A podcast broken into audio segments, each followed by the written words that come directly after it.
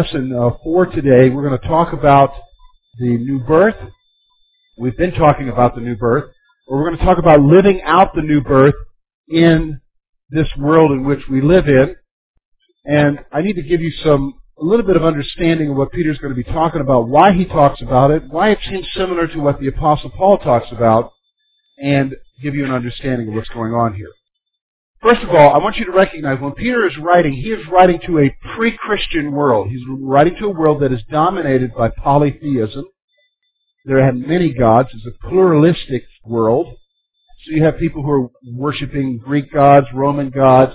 You have people who, everybody's worshiping the Caesar at the time. Whoever the Caesar was was basically a demagogue, and they were worshiping him. Of course, you had the Jews who were monotheistic, and the rest of the world was kind of tolerant of them. And the reason why they were tolerant is because the Jews were very separatist anyhow. You know, as you know, the Jews were to separate themselves from everybody else, so it wasn't like it was going to affect the Roman world at that time. So Paul is writing to that kind of a culture. And really what he is writing to them about really has relevance to you and I today because we live in a post-Christian culture. Christianity is on the decline in our, in our nation. The rest of the world is basically, is not dominated by Christianity at all. And so what you're going to see is what he's going to tell you how to live really has relevance today for you and I in our post-Christian culture. Now, he's going to divide it up into three sections. He's going to talk about citizenship, he's going to talk about slaves, and he's going to talk about family. Now, I need to help you to understand why he's going to make distinctions in each one of these three areas. Because in the time of when this was written, the main accusation against Christianity was that it was against the norm. It was against society. It was trying to make an upheaval of everything that was going on and as far as what everybody else wanted to do. Does that not sound familiar today? What was happening then, and you say, are you sure about that? Just read through the book of Acts. Every time the Apostle Paul is attacked or brought before authorities, the main accusation against the Apostle Paul and the believers at that time was is that they were disturbing the status quo. They were disturbing the status quo and they were advocating something else other than what was the accepted norm of society at that time. And in particular, Roman society was based upon three different relationships. Roman society was based upon three different relationships. And you'll see Peter address these three different relationships.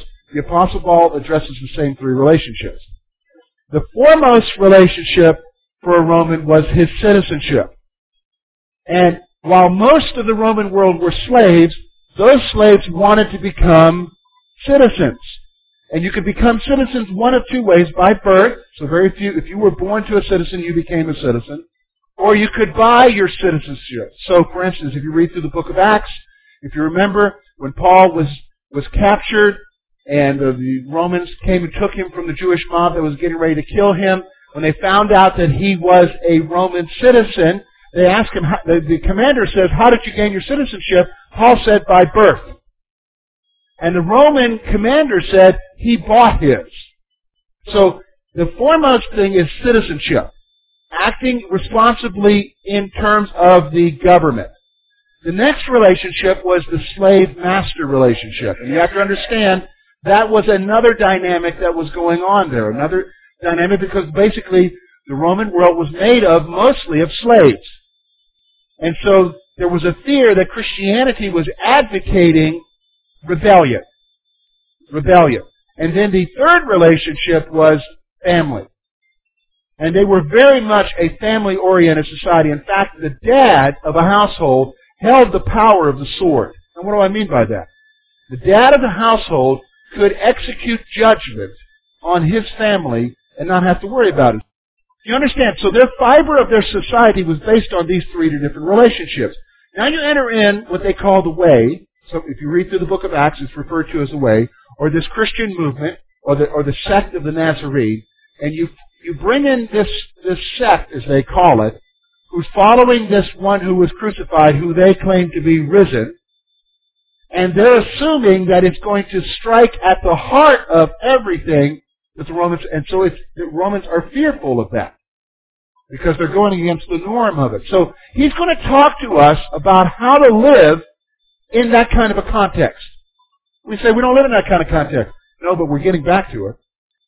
Listen, most scholars now, most pastors, are viewing us as going back to a post-Christian era. We're in a post-Christian era where basically society is becoming like it was before Christianity became a dominant force in the West. In the West, let me just say that. And so you need to recognize. So what we have here is makes is very relevant to you and I. So as we look at it today, we're going to look at two of them, but he's going to give us an overall statement in verses 11 and 12 concerning being pilgrims. Remember, I mentioned that to you before when we looked at it when he said to the pilgrims, you and I are considered pilgrims, and so we need to look at what he says here. Let's look at verses 11 and 12. And I want you to notice, he's going to talk about conduct here, how we're to behave, how we're to live in this world. Let me just stop for a moment. For you as a believer in Jesus Christ, who have trusted in Jesus Christ as your Savior, this is not an option. Now, I need to say that beforehand. Because when we get into it, you're not going to like some of the things he says. Especially when it comes to the government. Because we know in our rugged individualism of America, you're not going to like what he says. So this isn't me who's saying it, it's the Apostle Paul. And I will read the verse, the verse speaks for itself, and then we'll commentate on it. So what I want you to see is, and then when we get to the whole aspect of different relationships, like next week it'll be family relationships, you need to understand is as a believer in Jesus Christ, there is a reason why He wants you to live this way. Because you need to have your focus not on yourself, because listen, when you disagree with what He's saying here, your focus is on you, not on what God wants. And there's a reason why God wants it, because the way you live your life is a testimony to the unsaved world. And so here's, so we need to grasp what he's saying. So first of all, let's talk about our conduct as pilgrims. Look with me verse 11 and 12. Beloved, I beg you as sojourners and pilgrims, abstain from fleshly lusts which war against the soul, having your conduct honorable among the Gentiles, that when they speak against you as evildoers, they may, by your good works which they have observed, glorify God in the day of visitation. So let's talk about here. First of all, the urging. Peter begs them based on their true standing as pilgrims in this world. Here's the problem with most Christians today. We're too comfortable with where we're at. Most of you view it in terms of this is where you are, you're going to be here till you die. Wrong way of thinking. You need to view it as I'm only here temporarily and I'm going somewhere else, that's my home. You need to let go of your roots to here and think in terms of somewhere else because he describes you as a sojourner and a pilgrim. Now again, I, I mentioned this to you when we had the first lesson. Don't think of pilgrim in terms of the pilgrims who had Thanksgiving. I want you to think in terms of someone who is somewhere temporarily. He's temporarily on a journey to somewhere else. So you don't have any roots here. So I'm gonna, I'm gonna be honest with you. As a believer, you don't have any roots here. Now you may have a hard time accepting that, but you need to. Your roots are not to be here. Your roots are somewhere else, and you need to think in terms of somewhere else. And so you hold on loosely to what's around here. You hold on loosely to the things of this life. Do you ever notice that the things that we get most devastated by are when we hold on to things too tightly here? You ever notice that? Especially as you get older. If you get used to certain things, especially if you if you've lived in the same place all the time. Let's take for instance, and and you you there's a tree, and you remember when it was planted and everything, and then something comes along, maybe storm or disease or bugs comes along and destroys that. You get you get overwhelmed by the fact that that tree that you've known forever is gone. So now what's wrong with that? It's an evidence that you're holding on too strongly to here. This world is passing away. We've already talked about that. This world is temporary. And you need to let loose of this and think in terms long term of later on. And so as I think in terms of that, he's going to beg, he's begging me to remember, look, I am a pilgrim here. It's temporary. It's temporary. You know, it's, it's, it's, it's, it's easy for me to think that way, but it's harder for my wife. We have this discussion all the time. Because Glory grew up on the same farm all her life. Except for going away to Liberty she, until she married me, then it's been like upheaval ever since. You know, in, fact, June will be in our house eight years. That's the longest we've been anywhere in our marriage. And for me, I was an army brat, moved everywhere. Don't put down roots anywhere. So it's easier for me, but she's used to being in the same place and and that's and so some of you you've been there all your life where you're at. And it's harder for you to let go. Especially if you've been in that house of yours for a long, long time. It's hard for you to let go, but here's the point. You've got to because you are a pilgrim. So think about that. You're a pilgrim. He goes on and he says, he calls believers to live a life where the fulfillment of our desires are avoided. Look with me at verse 11, last part there. Abstain from fleshly lusts, lusts which war against the soul. So here's what he's doing. He's saying, now as a pilgrim, because I have a I have a mindset that I'm only here temporarily and I need to live in terms of later on, I need to get control of my life. I need to get control of what I want and what, what my desires are. Now that's pretty hard for us. That's hard for me. That's hard for every one of us. But think about it in terms of this. As a pilgrim, I need to hold on loosely. Now let me give you an example of what I'm talking about. Let's say the Lord presents to you an opportunity that requires maybe for you to give some finances towards something. So like for instance, you meet a missionary. Or you see an appeal, whether it's through Christian radio or whatever, and you, the Lord is speaking to you, you need to give up some funds and help that situation. Now here's what we do. Well Lord, I don't have it. I don't have it, Lord. Are you sure you don't have it? You say, what do you mean? See, when we take assessment of what we have and whether or not we can give, here's what we include in our assessment. We include in what we have as far as our bills right now, our habits, and we also include what our dreams are.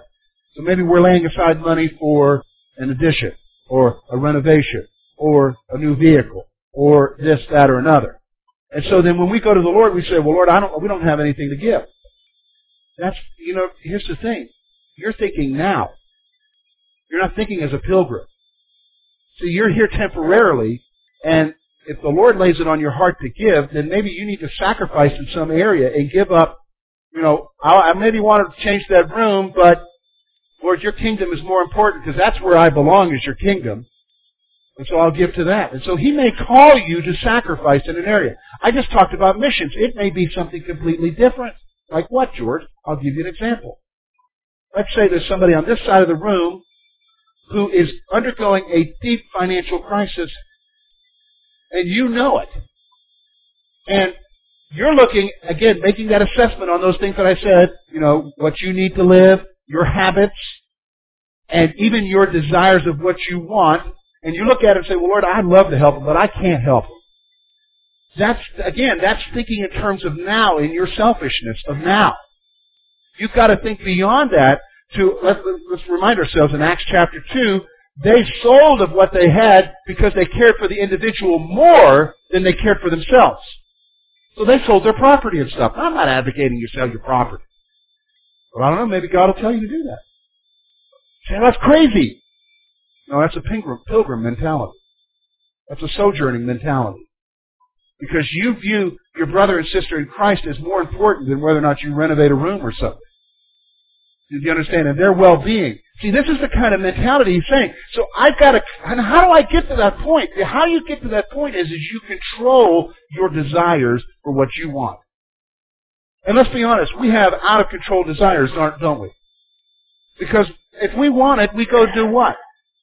What do we do? We buy it, yeah. I mean, we will scrimp and save to get what we want.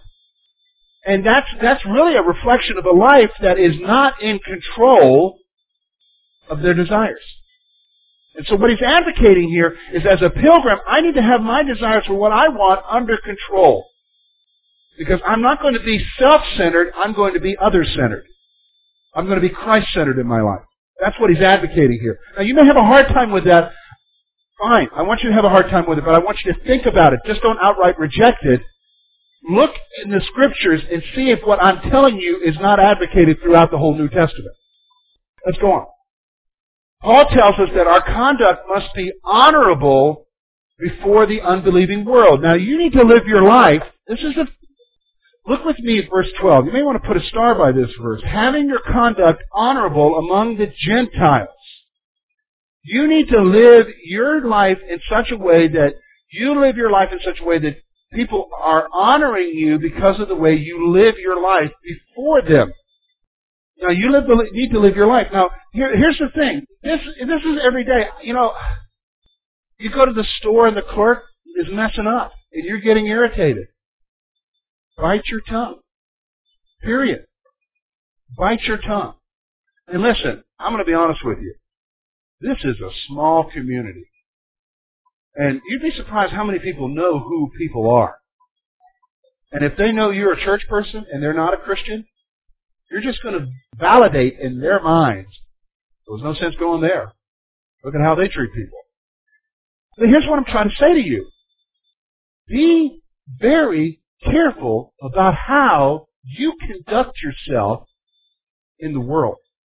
And let your conduct be honorable. I don't care how irritating they are and how much they mess things up. You are a testimony of Jesus. Will you say, well, they may not know who I am. Yeah, but the guy three people behind you knows who you are. Or three aisles over. Or at the next table. And they're watching you because they know you're a believer. And they're watching how you're acting. And the reality is, is he's saying to you and I, that we need to live our lives in such a way that it is honorable before the unsaved. When he talks about Gentiles here, he's talking about non-believers. You and I are to conduct ourselves in such a way that it has a testimony. The reality is, is you're to live your life in such a way that you, that when they look at you, they see that you're honorable. Now here's the reason why. Our conduct is a testimony to the glory of God before the world. And in particular, look at what verse 12 says. That when they speak against you as evildoers, they may, by your good works which they have observed, glorify God in the day of visitation. Now, what's the day of visitation? When Jesus comes back? They're going to have to, because you lived your life in such a way that the testimony was good, they're going to have to stand before the Lord and acknowledge that person lived right, Lord. I was wrong. See, you are living, the implication of how you live your life is not for just right now. The implication of how you live your life is for later. And the testimony that you live will bring life or death to an individual. I hate to say that, but it's true. The testimony of how you live your life will bring life or death to an individual. And so it's very important. So there he's talking about our conduct as pilgrims. So now he gets into basically how I broke it down into those three relate those relationships that exist in the Roman society, which I say are true even today. Look with me at verses 13 through 17. We're going to talk about our conduct as citizens. Therefore submit yourselves to every ordinance of man for the Lord's sake, whether to the king as supreme or to governors as to those who are sent by him for the punishment of evildoers and for the praise of those who do good. For this is the will of God, that by doing good you may put to silence the ignorance of foolish men. As free, yet not lo- using liberty as a cloak for vice, but as bondservants of God. Honor all people, love the brotherhood, fear God, honor the king. So we're going to talk about our conduct as citizens. Here's the first one. And this is one that's going to be hard for us. We're called to submit to every law of government. Wow. I don't like that one. But here's the thing. This is especially going to be important as we enter into this post-Christian culture, where, where Christians are going to be viewed as going contrary to society and rebelling against whatever the government is. Listen, I'm going to be honest with you.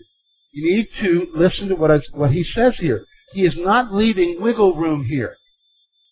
You say, what do you mean he's not leaving wiggle room here? Look at what he says in verse 13. You can't take away from it. Therefore, submit yourselves, and there's that word. Underline the word. Every. We say, well, I don't agree with this ordinance that the borough has. It's not up for you to whether or not you agree with it. You've gotta submit to it. Or I don't agree with what the township says I need to do over here. Or I don't agree with what DEP says over here. Or I don't agree with what the or what the state says or whatever. Listen, the only time that you need to not listen to when the government tells you to do something is when it tells you to do something that's contrary to the Word of God. Period. For instance, remember Daniel? He was a very, they found nothing wrong with his life, so what did they do? They passed a law that said he couldn't pray, so guess what he does? He breaks the law and prays. Why? Because he answers to a higher authority, God. But whether or not I submit to an ordinance here in the borough has nothing to do with my conscience before God. It has to do with maybe I don't agree with that ordinance. And that's not an option. The reality is we have to do what we need to do. Period. And what is he telling us that we have to do? Submit to every ordinance. Really? Now, I'm going to be honest with you. I'm, I'm telling you what he's saying because I lack in this area too because I have a lead foot. And so this is something that I, when I read this, when I was studying for this, I thought, oh Lord. But no, he's saying here, because here, understand why is he telling us that? He just said two verses before, let your conduct be honorable before the unsaved. So if you do something and you're breaking a law, what kind of a testimony is that to the unsaved world around you? So here's the thing, we're called to submit to every law of the government. We're to honor God through our obedience to the government is what he's saying here. You and I are to honor God through our obedience to the government. So there's the purpose. We're, we're, the reason why I'm going to submit to laws that I think are crazy, and believe me, you probably have some laws in your mind right now that you think are just downright crazy. You just think, what is the purpose of those? That is not the issue. The issue is, is I'm to bring glory to God with my life. I'm to submit to the, whether if they think it's, I need to submit. Now here's the other thing. Here's the scope of it. The obedience must be expressed to every level of government. Look at what he says there. He goes on, look with me, verse 13, he says, whether to the king as supreme or to governors. So he's bringing it down to a different level. So I'm looking at, I'm supposed to submit to every level of government. And let's be honest, in our society we have three levels of government. You say, what are they? We have the federal government, which is for the whole nation. We have the state government, which is what? For the whole state of Pennsylvania. And then each of you live in a borough or a township, and you have a respective government there. So you have a government within that level, a local authority.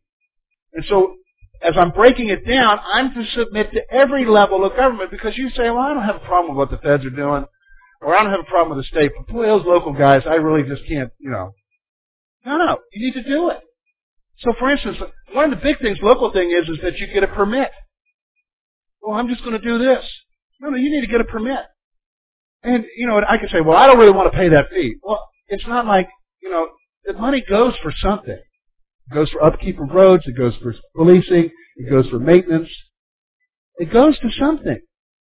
And God established that authority because it says the scope is, is I'm to be obedient to every level of government. Now here's what he says. We're going on now. Why? Because God ordained government to punish evil and exalt good.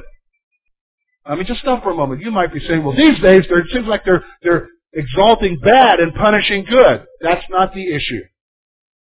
That's not an excuse. You and I are still to be submissive. Because let me remind you of something. I want you to think about when this letter was written. Think about who's writing this letter. This letter was written by Peter during the time of the Caesars, and the time of this Caesar that's living at this time, the guy was a very immoral man. They were not right. In fact, let me explain something to you. You want to know how to act before the government? All you got to do is go all the way over to Acts. I think it's chapter 26, 27, 28. And you'll see Paul stand before Felix, Festus, and Agrippa. Now, if you look at their individual lives of those three men, and it has been done, scholars have looked at their lives, these were very immoral men. I mean, bad immoral. But yet, when you look at how Paul addresses them, and how he conducts himself before these men who are morally bankrupt. He gives honor. He conducts himself in a way that he recognizes their authority. I mean, and these guys are not passing necessarily great laws. The point is, is that he recognizes, what does he recognize? God ordained that government. So for instance, let's stop for a moment, let's make it practical. We just had an election. And in America, we, each one of us has a vote. Let me tell you what the Bible says. Obama is president because God set him up as president. Now, that's a hard pill for some to swallow because we wanted maybe somebody else or maybe we weren't happy with who was running. I heard a lot of that. They weren't happy with who was running. I heard some people say, well, there's no sense voting. Don't want to either like either one of them. I understand that. But the point is, whoever made it was there because God put them there. He's the one who ordains government. Period. We need to grasp that point. So God is the one who ordains government. See, so listen, let me just stop for a moment. Let's back it down for a moment because I can feel the tension. The issue isn't whether or not you like who's in authority or whether or not you like the laws that they produce. The issue is God set them up. I'm going to live my life honorable before all men, and I'm going to submit to the authority that God set up. Period. That's the issue. That's what he's calling us here. Because he's got a greater focus in mind. He wants it to be understood that Christians are not anti-society. And that's the reality. No, I, I don't think we can say that. Because the Bible very clearly says that he sets up kings. You know, see, I, I can't agree with that. But allowing, that takes away from what the Bible says. He sets up the kings. So when he looks at Nebuchadnezzar, he says to you, I established you. When he looks at the king of Tyre, who is also, when you look in Isaiah, the king of Tyre, the representation there is, is also a picture of Satan. He says, I gave you your throne. So when he judges Nebuchadnezzar and has him act like a cow for a period of time grazing in the field and is giving him insanity, is because Nebuchadnezzar thought that he established himself in his reign. No, God did. See, that's hard for us because we may not like our leaders, but I have to keep a bigger perspective in mind. God established leaders, whether they are wrong or right, to, because it's ultimately a part of His plan to when Jesus Christ comes back. See, the hard thing for us is because we are given a, a, a, vote. Well, let's say you live in a country where you don't have a vote. Let's say you live in Uzbekistan. And you don't have a, you don't have a choice in who your leader is. The Bible still says that God set them up. And that leader, whether he's good or bad, is fulfilling a role in God's plan.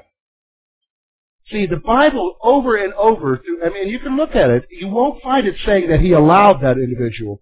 You will say that, that you will find over and over in the Bible that God set up that king and those rulers to accomplish a purpose.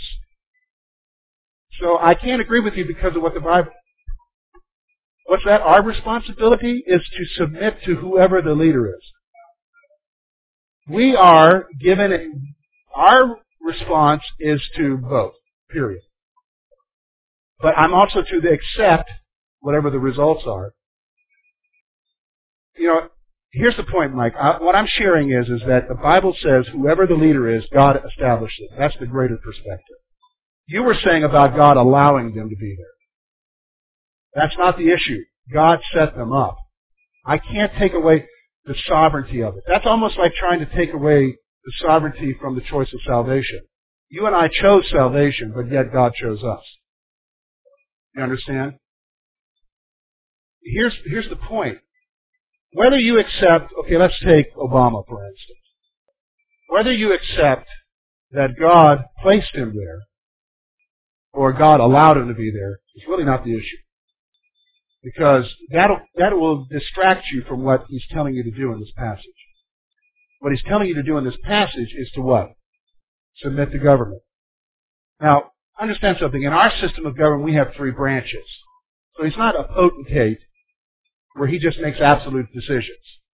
You understand? We have a, we have a, we have three different branches of government that serve as checks and balances. But the fact of the matter is, is if, if I did live in Uzbekistan, they don't have that. They have a despot. They have a, a dictator. I'm called to obey except in one area where what I'm being asked to do is contrary to the Word of God. And usually that's like, for instance, the abortion issue or something. So, the issue of how the government was established, whether God allowed it or not, that, that's really not the issue. I'm just going to be honest with you. When you look at the Bible, it says that He establishes kings. Period. I have to go by what the Bible says. But the issue is, is that whoever the government is, whether locally or nationally, I have to submit. And all that other stuff can't take away from the imperative of the ordinance of me submitting. Because God is the one who ordained it. And the purpose of government, He ordained government from the very beginning, is to punish evil and to exalt what is good. And you say, well, that's not happening today. That really is not an excuse for me not to be obedient. Okay, let's go on. Here's the supreme purpose. It is God's will that we're obedient to God. Now this is one, and I think this is interesting because you could excuse what I'm saying and blow it off and not listen to what I'm saying. And you know what? You can't. Because this passage right here is one of only three times in the New Testament where God expresses what the will of God is. One is that we give thanks. The other is that we abstain from sexual immorality. And in this instance, he's saying it is the will of God that you and I submit to who? Government. Authority. So this is not an option. This is why I'm saying, you know, we can, we can try to find the loopholes, but this just eliminated all the loopholes. You don't have to, you don't have to sit there and say, well, I wonder if God really wants me to do this. No, no, He just said it. You do it. Do it. And listen, I'm going to be honest with you. It doesn't matter. I, I'm disappointed in every party in this country. And as I look at every party, what I'm seeing is a focus on self and self-attainment. Everybody agree with me on that one? So what's out there for leaders, I have yet to see good leaders step up to the plate. And the reality is, is that if that's true, if we look at, I mean, there are very few that I'm not, I don't want to generalize it too much. There are very, we have some good leaders, but there are very few who are stepping up to the plate to be president. Very few that are stepping up to the plate to be other things. And the reality is, I think we're going to have a slate of, I mean, eight years we'll probably have another bad guy. That's just because the, the country, the country is moving to a self, the country, the leaders reflect the country. They reflect the people who elect them. And let's be honest, we live in a very selfish, self-centered world where everybody's more interested in their what? Their own rights than they're concerned about what? Other people. And so, but even still, even if it goes down to that, let me remind you, can I tell you about the Caesars for a moment? The very people, one of the Caesars during the time of Peter was a transvestite. One was into bestiality. You know what that is? That's sex with animals very blatant. It's not like they hid this stuff. They were very open about it. And so this same Peter who writes this letter says, it's God's will that we'll be obedient in this area. Now, I don't know of any president that's doing any of those kind of things, or leader. And if they do, you notice they get out of office real quick. So, that, that's my point. Let's go on. Our actions will silence the accusations of unbelievers. Our actions will silence the accusations of unbelievers. You submit to government in every area except where God is telling you not to, and you can silence the accusations by being good citizens. Not picking and choosing what you want to obey. Let's go on. Our freedom is not for our personal benefit, but rather for service for God. This is a great principle here you know, liberty, you'll hear people say, well, I have liberty, I can do whatever. Look, your liberty is not so that you can do whatever. Your liberty is so that what? You glorify God with your life. Because here's the thing, I, I've seen this happen, and here's, here's what happened. You know, before we were so legalistic, we had rules for everything. We've swung over to the other side, to the other dish now, where we can do whatever now and do whatever. Because I got liberty, I got freedom. We've got to swing the pendulum back and recognize I got freedom. I don't need to live in the legalism, but I got freedom. I can't just do whatever I want because what I do brings glory to God or dishonor to God. So you just don't have the liberty. You've got liberty and freedom in Jesus to do whatever, but when it comes to how you live your life, you've got to live your life recognizing you have freedom, but the way you live your life is so that glory is brought to God ultimately. Glory is brought to God. Okay? Let's go on. We are to express godly conduct to every area of our lives. So again, he's going to give that general principle again. I need to live my life in such a way that godly conduct is expressed in every area of my life. So he took, he looked at that first one, the government. Let's talk about slaves, our conduct as slaves. Look at verse 18 through 25. Servants, be submissive to your masters with all fear, not only to the good and gentle, but also to the harsh. For this is commendable if I, if because of conscience towards God one endures grief suffering wrongly. For what credit is it when you are beaten for your faults, you take it patiently? But when you do good and suffer, if you take it patiently, this is commendable before God. For to this you were called, because Christ also suffered for us, leaving us an example that you should follow his steps, who committed no sin, nor was deceit found in his mouth, who, when he was reviled, did not revile in return, when he suffered, he did not threaten, but committed himself to him who judges righteously. He who himself bore our sins in his own body on the tree, that having died to sins might live for righteousness, by whose stripes you were healed. For you were like sheep going astray, but have now returned to the shepherd and overseer of your souls. So let's just real quickly go through these. Here's our responsibility. Servants are to be submissive to their masters, whether good or bad. Now this is true. The only thing I can equate this to is, is an employment situation. Because, you know, you need to be submissive whether he's a good boss or a bad boss. Let's go on. And again, you may argue with me on it, but I'm just, this is the point that I want you to see here. The reason God's presence should motivate us to endure unjust suffering. And the fact of the matter is, is you're going to face unjust suffering, are you not? Here's the reason. Submitting to unjust suffering demonstrates God's grace to us. Now, here's the thing. Here's the example of Christ. We are called to live a life of suffering. Now this is hard for us as Americans. Because we're not used to this. This is why this nation was established was to leave suffering. But you and I are called to live a life of suffering. Suffering is going to be a part of our lives and we need to grasp that. Here's the other thing. Christ is our example in that He suffered for us. And then notice the response. This is interesting. Jesus did not react to his suffering, but committed himself to God the Father. Our tendency is to want to react, especially if somebody is doing us wrong. Jesus didn't react. In fact, here's what he did. He endured, it should be his suffering for our salvation and healing. He endured his suffering for our salvation and healing. And then he talks about our nature as sheep. We are sheep who have returned to the oversight of the great shepherd. Okay, let's close our time in prayer.